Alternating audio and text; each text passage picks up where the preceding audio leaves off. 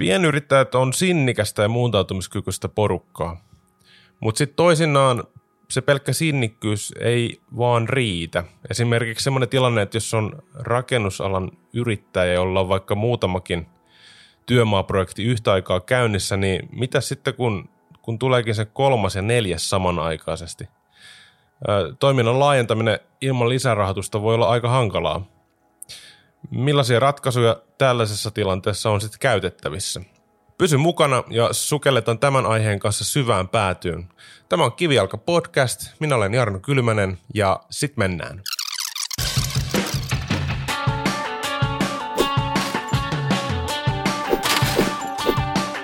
Tämä jakso on tehty kaupallisessa yhteistyössä Qredin kanssa. Tervetuloa Kivijalka-podcastin jakson pariin. Tänään me puhutaan etenkin pienempien yritysten rahoitus- ja maksamisen ratkaisuista. Ja tästä aiheesta mun kanssa on keskustelemassa Tuomas Jansson. Ja sä voisit tähän alkuun esitellä itse asiassa vähän paremmin ja miksi mä juttelen just sun kanssa tästä aiheesta. Terve ja ensinnäkin kiitos kutsusta ja siitä, että saan olla mukana. Nimi on kuten mainittu, Tuomas Jansson ja on Qredin kasvujohtaja. Ja mun mielestä ainakin rahoitusratkaisut on ajankohtainen aihe, niin siksi varmaan istutaan täällä tänään. Mahtavaa. Hei, sä voisit esitellä vähän tarkemmin, että mitä Qred itse asiassa tekee ja mitä te tarjoatte näille markkinoille? Joo, eli Qred on 7 vuotta vanha yritys ja me tarjotaan rahoitusratkaisuita ja myös maksamisen nyttemmin. Ja käytännössä mitä se tarkoittaa, niin meidän kohderyhmänä on pienyrittäjät. Puhutaan ihan sieltä niin kuin yhden henkilön yrityksistä aina sanotaan 20 henkilöyrityksiin. Ja siellä on, mitä me huomattiin, kun aloitettiin 7 vuotta sitten, että siellä oli paljon katvealueita, perinteiset pankit jätti aika ison aukon sinne ja tarvetta oli. Ja eritoten huomattiin silloin, että tultiin ehkä silloisesta lamaasta myös irti ja huomattiin, että pankit ja asiakkaat tai pienyrittäjät ja erityisesti rakennusalalla ei kohdannut kovin hyvin. Ja me haluttiin kokeilla, että miksi tämä on ja pystytäänkö me tarjoamaan parempia ratkaisuja.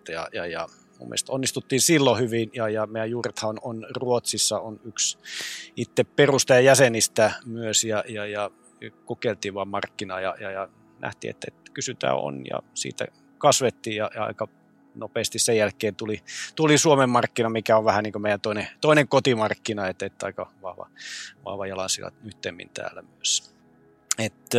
Siinä on niin kuin lyhykäisyydessään meidän palvelutarjonta, eli tarjotaan luottoja ja myös luottokortteja nyttemmin pienyrittäjille. Jos mennään ihan suoraan tähän aiheeseen, niin minkälaisia ne tarpeet on näillä pienyrityksillä? Mihin he yleensä niin kuin rahoitusta hakee. Et mikä on se ikään kuin ongelma, minkä te ratkaisette? Mennään nyt ihan suoraan asiaan. Mennään ihan siihen ytimeen niin sanotusti. Ei. Kyllä. Hyvä kysymys. Niitä on monia.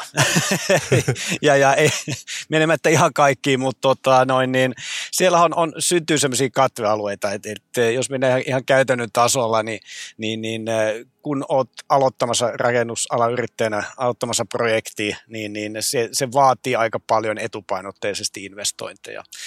Monesti sun ne tilanteet tulee aika nopeasti eteen, ja kaikkea ei pysty ennakoimaan, mitkä ne kulut on, kaikki tarvikkeisiin tai koneisiin tai vakuusmaksuihin, niin näissä tilanteissa me pystytään yleisellä ketteryydellä, asiakaslähtöisyydellä, että kuunnellaan sitä asiakasta, mitä sulla on edessä, miltä se työmaa näyttää, se projekti, mitkä on ne fundamentit siinä ja pyritään sitä kautta niin löytää nopea ratkaisu ja tarjoaa niin kuin rahoitusta sitten yrittäjälle. Sanotaanko, että se on hirveän moninainen joukko, että puhutaan ihan maanrakennusalan yrittäjistä, LVI-alan ja sähköalan yrittäjiä ja kaikki siltä väliltä, että jokainen tarvitsee vähän omanlaisensa ratkaisuja. Mun mielestä me pystytään siinä omalla työllä saavuttaa se, että missä ehkä perinteiset rahoituskanavat on liian jäykkiä tarjoonta. Joo. Tänäänhän me keskustellaan tosiaan enemmänkin just niinku rakennusala kärjellä ja mitä sieltä löytyy näitä pienyrityksiä, mutta tähän myös tarjoatte, niinku, te ette ole pelkästään rakennusalan rahoittaa, vaan ihan niinku kaikille pienyrittäjille tavallaan tarjoatte palveluita. Pitää paikkansa ja ehkä just Suomen markkinassa me nähdään vaan sen aika vahvana, että rakennusala on iso ja työllistää paljon henkilöstöä, on paljon maahanmuuttajayrittäjiä ja pidempään yrittäjänä toimineita ja ihan startuppeja rakennusalalta ja siellä on hirveän eri lähtökohdat ja erityyppiset tarpeet. Toki myös palvellaan muita aloja sitten, mutta niin tässä muodostuu aika paljon semmoista niche-osaamista just rakennusalalla, että miten niin kuin katsoo, miten arvioida ja miten kohdata rakennusalan yrittäjä, että siinä pyritään tulee asiakaslähtöisesti vastaan, että kuunnella sitä oikeasti sitä tilannetta ja löytää ratkaisuja. Mä jäin miettimään sitä, että te olette kohtuullisen nuori yritys ja hommat on lähtenyt hienosti pyörimään, mutta just tässä niin kuin rahoitusmaailmassa mietin sitä, että miten se tapahtui aikaisemmin, että näillä jäykillä systeemeillä verrattuna teidän systeemeihin, niin tavallaan mitä te tuotte siihen lisää? Onko se just se, että te kuuntelette sitä niin kuin yrittäjän kokonaistilannetta, onko se jotenkin helpompaa muulla tavalla saada sitä rahoitusta vai mitä sä näkisit tämän? Jos sanotaan, että perinteiset pankit, niin nehän pystyy aika hyvin kohtaan kuluttaja-asiakkaita nykyään ja rakentaa sen skaalautuvuuden. Ne pystyy myös korporaatioasiakkaita kohtaan, koska siellä lainasummat on isoja.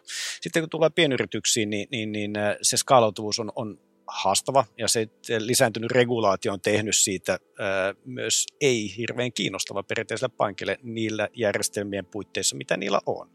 Me tietty, kun aloitettiin 7 vuotta sitten ja rakennettiin se niin kuin itse se järjestelmä tukeen sitä meidän liiketoimintaa, niin me pystyttiin niin kuin yksinomaan sille, kun me ei palvella kuluttajia, me ei palvella korporaatioasiakkaita, niin silloin me pystytään tekemään siitä asiakaslähtöistä myös skaalautuvaa ja ketterää siitä loppuasiakkaalle. Et me käytetään totta kai paljon dataa, että paljon iso se lisäarvo, mitä me tuotetaan siinä datassa. Tietty silloin 7 vuotta sitten, kun sä aloitit, niin ei sulla hirveästi dataa ole muuta kuin ulkopuolista lähteistä, mutta niin ajan saatossa sitä kertyy ja sitten se on se, että kaikki puhuu paljon datasta, mutta se on loppupeleissä se, miten sä hyödynnät sitä dataa johonkin järkevään. Ja mitä se järkevä on tässä, on se, että sä pystyt tarjoamaan sille asiakkaalle parempaa tuotetta, parempaa palvelua. Ja meillä se on just se, että pystytään tarjoamaan siitä niin kuin kohtuuhintaista lainaa ja sitä, mitä periaatteessa tarvii siihen tilanteeseen. Tuo data oli itse asiassa semmoinen, mihin mä olisin ottanut kiinnikin ja vähän vielä otan kiinni. Sä avasit sitä jo hyvin, mutta haluatko sä avata sitä, että minkä tyyppistä se data on, että se kertoo teille niitä asioita, mitkä hyödyttää teitä, että pystytte tarjoamaan sitä parempaa tuotetta ja palvelua, niin mitkä tiedot siellä on teille niinku kiinnostavia näistä asiakkaista, mitä teillä on aikaisemmin ollut? Joo. Tuo on hyvä kysymys. Datasta kun puhutaan, niin puhutaan yleensä, tai ammennetaan se ykkösinä ja nollina, joka ei, niin kuin, se on musta laatikko, johon joku analyytikko haluaa koskea. Meillä on paljon analyytikkoja, ne rakastaa sitä työtään, ne saa siitä kiksejä eri tavalla kuin ehkä itse saa. Mutta siellä on totta kai pyritään käyttämään moninaisesti dataa, että se jouhevoittaa sitä asiakaskohtaamista, että pyritään välttämään kysymästä tietoja, jotka me pystytään hakemaan jostain kolmannesta lähteestä tai jotka meillä on omassa tietokannassa jo. Niin sä tiedät monesti, kun sä meet nykyään johonkin digipalveluihin, onko se sitten pankkien tai muihin, niin sä joudut kohtuuttomasti täyttää tietoa ennen kuin sä pääset oikeasti siihen niin kuin neuvottelutilanteeseen ja puhuu niin kuin oikeista asioista. Ja se turhauttaa, koska se on aikaa pois jostain muualta. Ja pienyrittäjälle se, että tietää kaikki, että se aika on se, mikä on ehkä se arvokkain resurssi, niin otetaan se pois siitä, niin silloin päästään nopeasti asiaan ja puhumaan konkretiaa. Se data on moninaista, että puhutaan ihan niin kuin historiadatasta, maksukäyttäytymistä, maksuindikaattoreista. Totta kai nyt on myös paljon sitä, että miltä se maailma näyttää tässä niin kuin tulevien kuukausien, vuosien aikana. Et totta kai, jos iso kuvaa katsoo, niin siellä on ehkä paljon riskejä tuolla. On sotaa, on inflaatiota, on nousevia korkotasoja YMS. Ja tietty meidän mallinnuksessa pitää ottaa myös nämä huomioon, että me pystytään niin kuin tarjoamaan sillä asiakkaalle hyvää palvelua ja ratkaisuja. Ja ei se aina helppoa ole, mutta ja tilanteet muuttuu aika nopeasti tuossakin tässä. Äsken tuntui, että tultiin vielä covidista ulos ja nyt ollaan jo uuden ympäristön äärellä, uusien haasteiden ja mahdollisuuksien äärellä. Tässä kun päästiin näihin kriiseihin, niin tässä kun me vähän juteltiin ennen kuin ruvettiin tätä nauhoitusta tekemään, niin mun mielestä oli jotenkin hienoa, mitä sä puhuit pienyrittäjyydestä ja siitä sitkeydestä ja siitä, mitä tavallaan kuinka luovaa porukkaa siellä on, niin haluaisitko vielä jakaa vähän niitä ajatuksia, mitä sulla on tähän liittyen? Joo, mehän jutellaan paljon yrittäjien kanssa ja se on pirun antoisaa, pakko myöntää. Että jos saa valita, että jutteleeko puoli tuntia pankkiirin kanssa vai yrittäjän kanssa, niin kyllä mä valitsen sen jäljemmän. Se, mikä kiehtoo pienyrittäjissä ja yrittäjissä ylipäänsä on sen muokkautumiskyky, nähdä ne mahdollisuudet, ei niitä niinkään ongelmia. Me huomattiin se hirveän konkreettisena tuossa covid-aikana, jolloin sanotaanko totta kai silloin, kun 2020 helmimaaliskuussa niin maailma muuttui niin kuin melkein yhdessä yössä ja kaikki katsoi vähän, että mitä tästä nyt tulee. Mutta niin pienyrittäjät oli siinä mielessä hyvässä asemassa, tai niillä oli niin kuin semmoinen historiasta jo niin kuin juontavaa semmoista niin kuin muuntautumiskykyä, että okei, tämä on se uusi normaali, miten tästä eteenpäin. Okei, osalla se johti siihen, että tehtiin muutoksia toimintaan, tehtiin ehkä vähän muun tyyppisiä töitä jonkun aikaa, että jostain se leipä oli saatava pöytään huomennakin, että niin verrattain taas korporaatiomaailmaan ja ehkä omaan organisaatioon, missä joskus tuntuu, että päätökset kestää pidempään ja joutuu niin kuin hiostrategioita yömässä ja niin se niin kuin on erilaista muuntautumiskykyä, että siinä on kyllä niin kuin, teki vaikutuksen tämä pienyrittäjien muuntautumiskyky ja nyt varmaan taas on uusia haasteita, kuten mainittu, ja kyllä sieltä kuulee paljon. Tietty moni mainitsee just olemassa olevan Ukrainan sodan, että kyllähän se vaikuttaa, jos ei muuten niin mielialaa, mutta ehkä suoranaiset vaikutukset on aika pieniä, mutta välilliset vaikutukset on kohtuu isoja, että kyllähän siellä edelleenkin on komponenttipulaa, raaka-ainepulaa, ongelmia, haasteita ketjuissa ja meidän pienyrittäjät on paljon siellä niin kuin alihankintaketjuissa mukana, että kyllähän ne huomaa ne vaikutukset, vaikka omat komponentit tulee, mutta jos sen niin kuin toimeksiantajan komponenteissa on haasteita, niin silloin ne työmaat viipyy ja tulee taas semmoisia niin kuin katvealueita, että raha ei liiku, työmaat ei liiku, mennään taas, hypätään uuteen työmaahan. Nyt mentiin vähän niin kuin sivuraiteille ehkä sun kysymyksestä, mutta niin siellä vaan tämä niin kuin konkretian hahmottaminen, että se kenttä elää koko aika ja pienyrittäjä koittaa siihen niin kuin jotenkin niin kuin löytää tiensä siinä viidakossa. Vaikka sanoitkin, että mentiin vähän sivuraiteille kysymyksestä, mutta mun mielestä oli itse asiassa hyvin luonteva, millä mä olisin jatkanut. Eli vähän niin kuin konkreettia just siitä, että minkä tyyppisiä tarpeisiin tätä rahoitusta yleensä haetaan. Just esimerkiksi, onko siellä niin kuin uuden toiminnan kehittäminen tai just, että ollaan projektien välissä ja raha ei liiku, niin kuin sanoitkin, niin onko sinulla vielä mielessä muita tämmöisiä konkreettisia esimerkkejä, että minkä tyyppisiin tarpeisiin se rahoitus yleensä ensisijaisesti haetaan?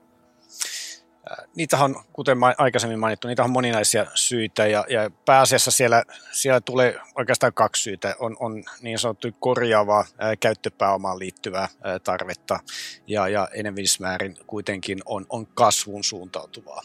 Silloin kun pienyrittäjä lähtee kasvaan voimakkaasti, niin sen huomaa, eikä tarvitse olla niin voimakkaastikaan, vaan sanotaanko, että sulla on pari työmaata, oot ehkä maalausalan yrittäjä, sulla on pari työmaata käynnissä ja sitten tulee uusia mahdollisuuksia, sä otat kolmannen, neljännen työmaan siinä samaan aikaisesti. Ehkä johtuen muista syistä, että siellä joku työmaat on viipynyt, mutta sä kuitenkin haluat laajentaa sitä toimintaa. Sä palkkaat henkilöstöä, sä tarvitset näille henkilöstöille tarvikkeita, raaka-aineita, niin ennen kuin se raha on liikkunut sieltä aikaisemmista työmaista, niin tarvitsee etupainottisesti tehdä niitä investointeja. Ja yleensä näissä ollaan paljon mukana ja löydetään yleensä hyvin ketterästi rahoitusratkaisu siinä, joka ei niin kuin sido sitä yrittäjää, koska silläkin on monesti hirveän vaikea hahmottaa sitä tulevaisuutta niin kuin vuosien päähän, eikö ajatuskaan. Et puhutaan yleensä niin kuin viikoista kuukausista, se on se spektri, missä näkee yleensä pystyy hahmottamaan, että mihin ollaan menossa. Ja me pystytään aika hyvin ennakoimaan sitä myös asiakkaassa, että miltä se kassavirta näyttää sillä pienyrittäjällä tulevien kuukausien aikana, koska konkreettia on se, että mistä se lainakin rahoitus maksetaan takaisin, niin se on siitä tulevasta kassavirrasta. Että tietty, me tarvitaan kasvua, me tarvitaan valtion tasollakin kasvua, Suomen yrittäjäkentässä paljon kasvua ja siksi se on hyvin tärkeä ja sehän on yksi pääkomponentti myös siinä dataohjautuvassa luottopäätösmallintamisessa, että käytetään sitä dataa siinä mielessä ja koetaan löytää ratkaisuja. Mikä sulla on mielikuva siitä näiden pienempien yritysten tilanteesta tai ajatusmaailmasta, että niin onko se kasvun ajatus, niin kuinka sisäsyntyistä se on pienissä yrityksissä ja sitten kun sitä rahoitusta haetaan, niin onko se just nimenomaan se, että siellä on se halu kasvaa isommaksi vai miten sä näet tämän? Sanotaanko, että ollaan hirveän käytännönläheisiä siinä, että aika harva niin kuin haluaa olla, tai en tiedä haluaa, mutta olla seuraava Google tai Facebook tyyppinen niin kuin, että kasvuraketti, vaan se siinä niin kuin, työllistäminen on yksi komponentti, että kyllä yrittäjät haluaa työllistää. Tietty se on joskus tehty aika haastavaksi ja riskit kantaa monesti yrittäjä itse, mutta niin kyllä se on myös palkitseva, tiedän sen omasta kokemuksesta, että on se myös palkitsevaa palkata henkilöitä ja työllistää henkilöitä ja sitä on. Mitä pienempi firmasta on, sen riippuvaisempi niistä työntekijöistä myös. Kyllä niistä kannattaa pitää huolta ja hyvistä työntekijöistä on pula.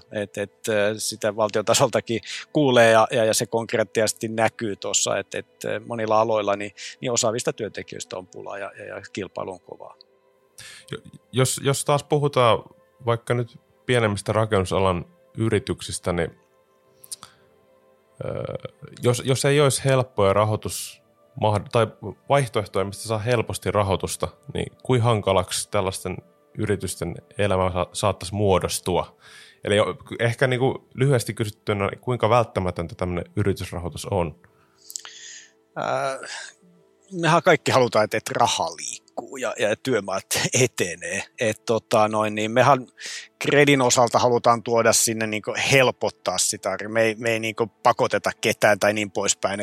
Ne on kaikki vapaaehtoisia ja tuodaan sinne lisää, että silloin jos tarvii, niin voi hyödyntää.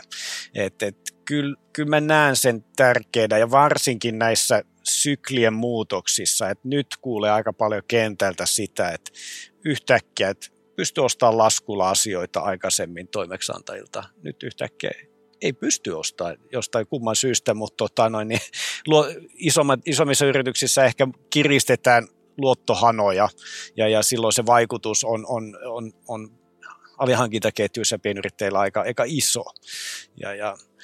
Se aiheuttaa haasteita ja nämä nämä huomataan yleensä, kun mennään syklistä toiseen. Et nyt, varsinkin nyt syksyllä on huomattu, että maksuajat pitenee osalla isommista toimijoista ja se vaikutus on siihen, annetaan vähemmän laskulaustoa ja niin poispäin. Niin kyllä siellä tarvitaan sitä ja siitä tulee enemmän käytettyä. Et totta kai mekin huomataan oman kasvunkin osalta, että kysyntä on kasvanut tasaisesti siitä 2017 vuodesta. Kyllä sille niin kuin tuotteelle on sijaa, mutta se pitää tehdä oikealla tavalla ja kohdata se yrittää oikealla tapaa. Niin. Mikä sun näkemys on PK-yritysten tämänhetkisestä tilanteesta? Miten Suomessa menee tällä hetkellä pienien yritysten näkökulmasta? Onko sulla ajatusta? Se oli iso kysymys. Se on iso kysymys. Sanotaanko, että riskeistä riippumatta, niin kyllä siellä niinku on voittajia ja häviäjiä. Se huomattiin jo covid-aikana, että oli voittajia ja häviäjiä. En tiedä, mikä se määritelmä voittajille, että on todella paljon työtä, etteikö yhtään vapaa-aikaa, mutta yrittäjälle se on yleensä se kiitollisuus se iso siinä, että saa tehdä työtä, mitä rakastaa tai tykkää. Ja kyllä siellä huomaan, no totta kai, jos vähänkään seuraa rakennusalaa, niin saneerauspuoli, sehän ei häviä sieltä, että me tarvitsee saneerata rakennuskantaa, mitä tuolla Suomen maassa on.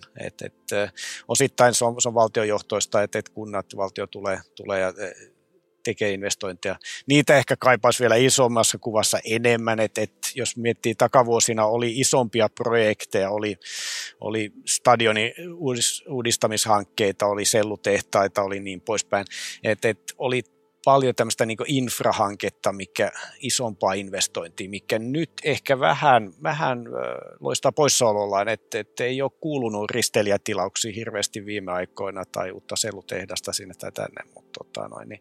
Nämä on näitä rakenteellisia haasteita, mihin toivotaan totta kai, että poliitikot löytää keinot ratkaista. Me on tässä nyt puhuttu pääasiassa rahoittamisesta, mutta sitten teillä Qredillä on myös maksamisen ratkaisuja tarjolla, niin kertoisitko sä vähän, että millaisia ne on? Jes, kiinnostava kysymys. Kuten mainittu, niin rahoituksesta kun puhutaan, niin yleensä se nähdään niin kuin lainotuksena ja siinä mielessä yksinkertaisena tuotteena. Ja sen lisäksi niin me tuotiin tuossa käytännössä covid-aikainen projekti, mitä muutakaan silloin tekisi, mutta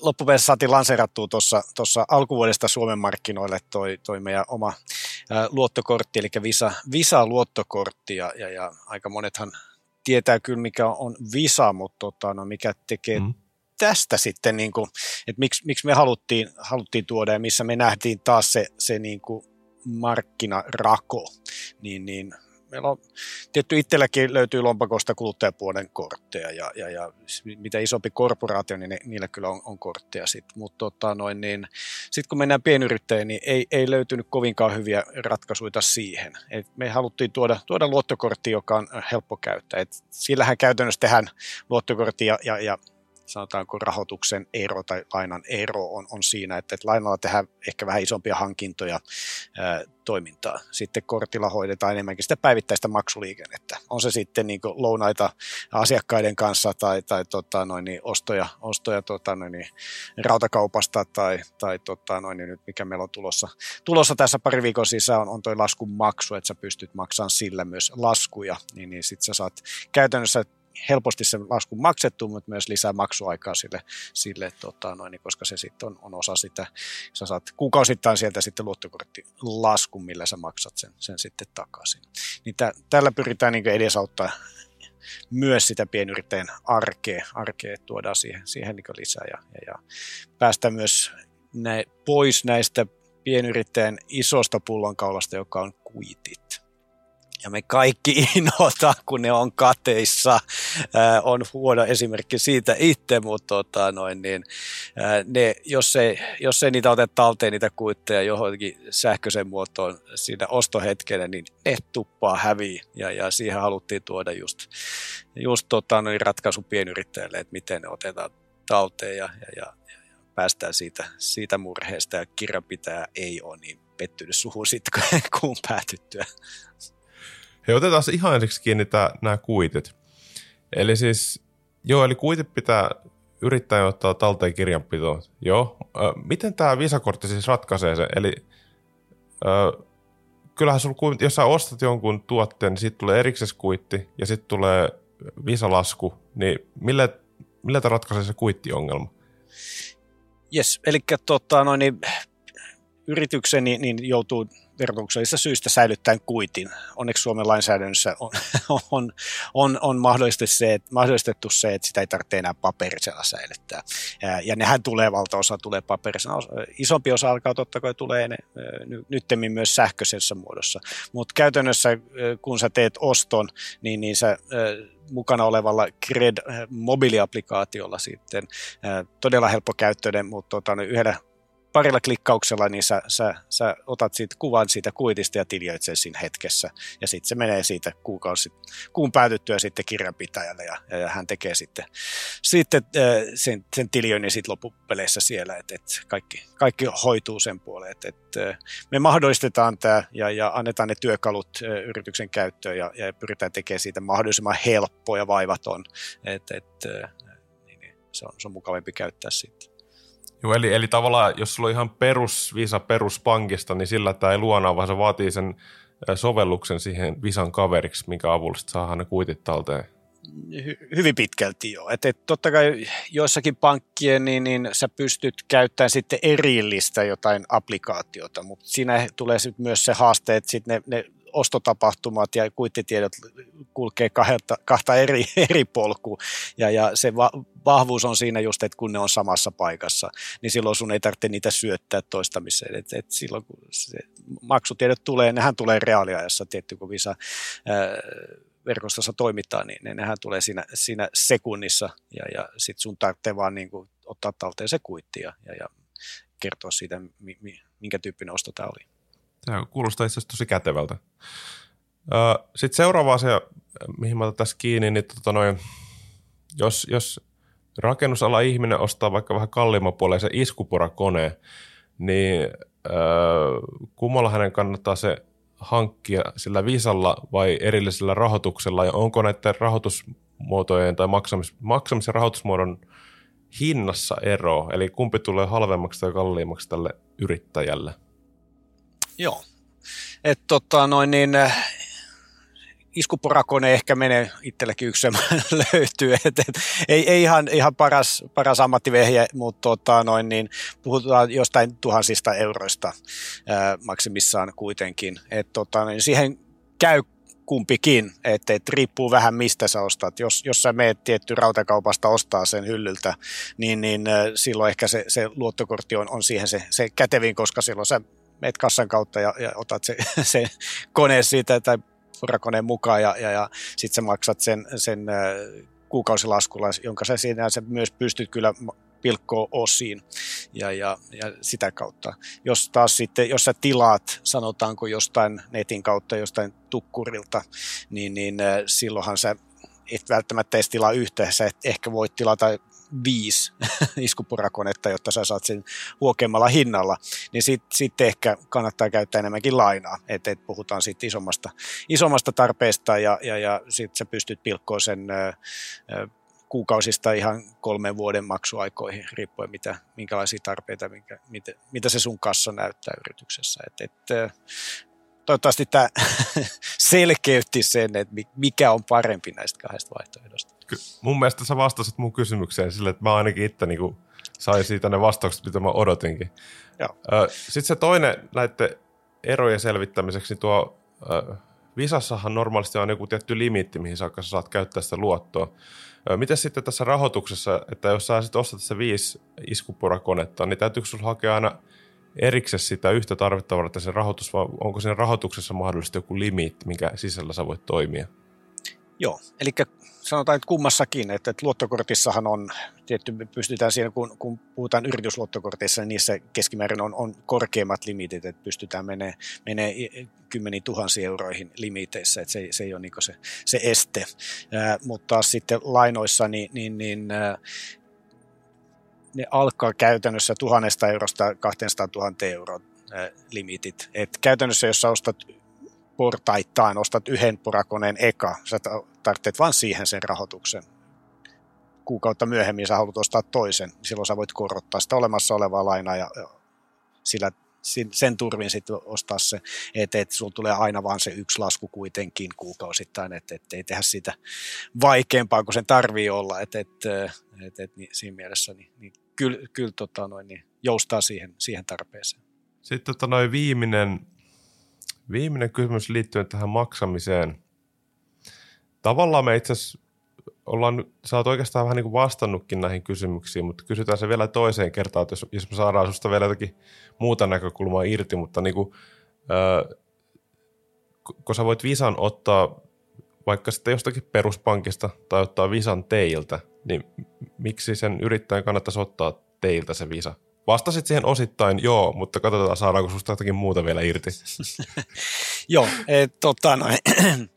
jos mä itse halusin Visan ja on muun muassa Qred Visa käytössäkin, mutta yksi tietty tärkeä on se, että miten sä saat sen käyttöön, mitä se maksaa sulle ja miten käyttökelpoinen se on ja sitten tietty kaikki lisäpalvelut sen päälle. Mutta jos aloitetaan sieltä niinku ihan miten sä saat sen, niin just siinä on isoja eroja, että et pystytään niinku tunnissa käytännössä käymään sen läpi ja saat tarjouksen siitä ja saat sen kortin postissa ja sitten käyttöön.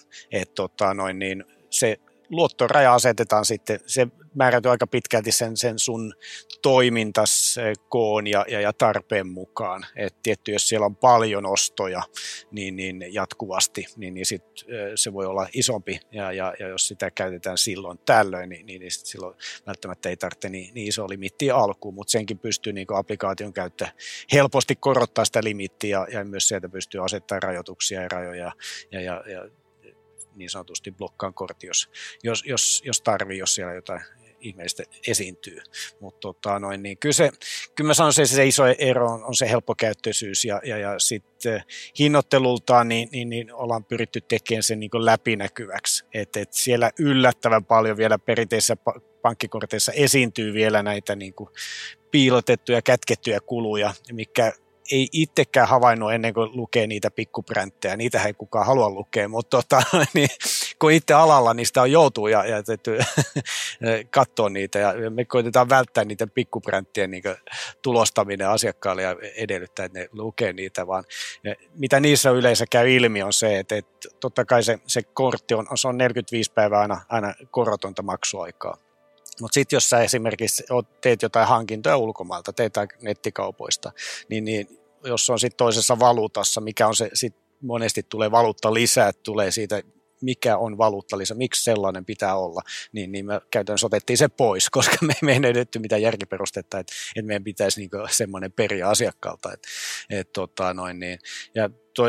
Sen lisäksi niin haluttiin tuoda myös tuo maksutapaetu. Niitä ehkä löytyy kuluttajapuolelta jonkun verran jossain tietyissä korteissa, kauppaketjujen korteissa, mutta ne tuodaan kaikille ostoille, niin sä saat prosentin maksutapaetua.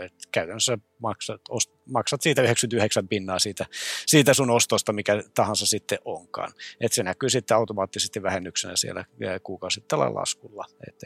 Sitä ei tarvitse käännyttää mihinkään pisteisiin, vaan se ihan konkreettisena niin kuin alennuksena näkyy sitten siellä sun luottokorttilaskulla. Et nämä on ehkä ne pääsyyt, että se helppokäyttöisyys ja sen tuomat edut suhteessa valitseviin maksutapoihin. Kyllä me susta saatiin vielä lisää vastauksia tähän kysymykseen. No tuosta ehkä tuli vähän semmoinen product pitch, mutta niin, se tulee aika monesti asiakkaatiin suusta, että no miksi mun kannattaisi ottaa tämä ja se pakottaa meidät miettiä, että totta kai meidän pitää tuoda siihen lisäarvoa, että se kiinnostaa. Ja mun mielestä ollaan onnistuttu siinä ja käyttö lisääntyy hyvin paljon tässä viimeisen puolen vuoden aikana, kun ollaan oltu sen tuotteen kanssa markkinoilla. Hei, yksi kysymys tuli mieleen, mitä ei ole mun mielestä vielä käsitelty. Miettii sellaista tilannetta, että on tosi tuore yrittäjä, että sä oot just laittanut firmaa pystyyn, sä oot ehkä se yhden hengen itsensä työllistää, jolla kumminkin on niin kuin ihan duunia tulossa ja niin poispäin, niin pystyttekö te tarjoamaan tämmöiselle myös sitä rahoitusta vai vaaditteko te jotakin niin kuin historiaa yritykseltä ennen kuin teidän kanssa voi asioida? Joo, eli me myös palvellaan startup-yrityksiä ja me tietää itse, mäkin olen perustanut startup-yrityksen, siellä on, se on loistava paikka ja jokaisen pitäisi kokea se ja tietty siellä on paljon ehkä katteettomia ajatuksia ja ideoita, mikä on hyvä, mutta kyllä me pyritään pystyä auttamaan ja yleensä se on niin kuin matka, että pystytään tiettyyn pisteeseen auttaa siinä ihan lähtövaiheessa, just hyödyntäen sitä dataa, mitä meillä on, että me ollaan rahoitettu niin monta tuhatta muuta startup-yritystä, niin silloin totta kai jokainen on erilainen, thank God, mutta kyllä siellä paljon yhtäläisyyksiä on ja sit se näkee, se on myös hieno meiltä seurata sitä kasvun kulkua sitten, mihin se menee sieltä startup-kehitysvaiheessa ja sitten se on valveutunut yrittäjä jonkun vuoden päästä. Jes, tämä kuulostaa hyvältä kaikin puolin.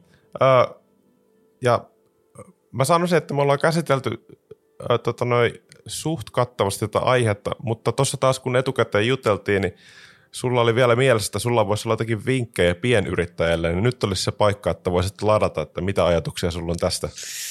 Joo, mä en ehkä mene niinkään siihen antaa vinkkejä, mitä siellä työmailla kannattaa tehdä, mutta niin enemmänkin ehkä yleiseen yrittäjyyteen. Mun mielestä isoin voima, mikä löytyy sieltä, on se yhteisö.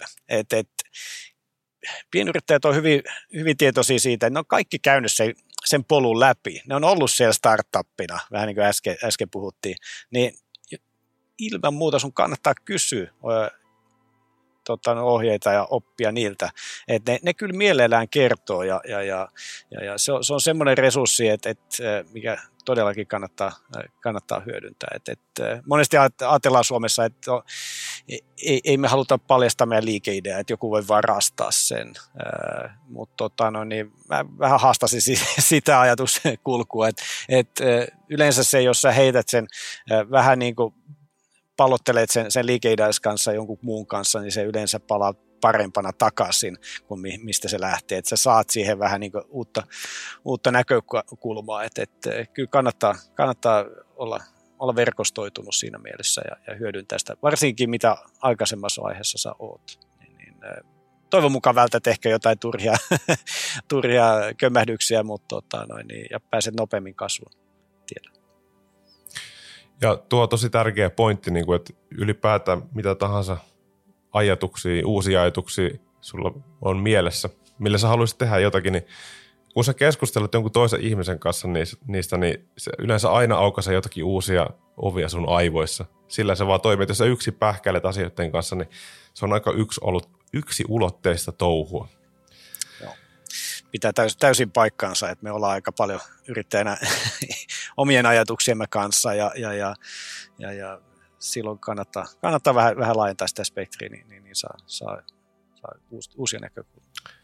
Hei, mä sanoisin, että näihin ajatuksiin on tosi hyvä lopettaa tämä podcast. Siinä on taatusti polttoainetta ajatuksille.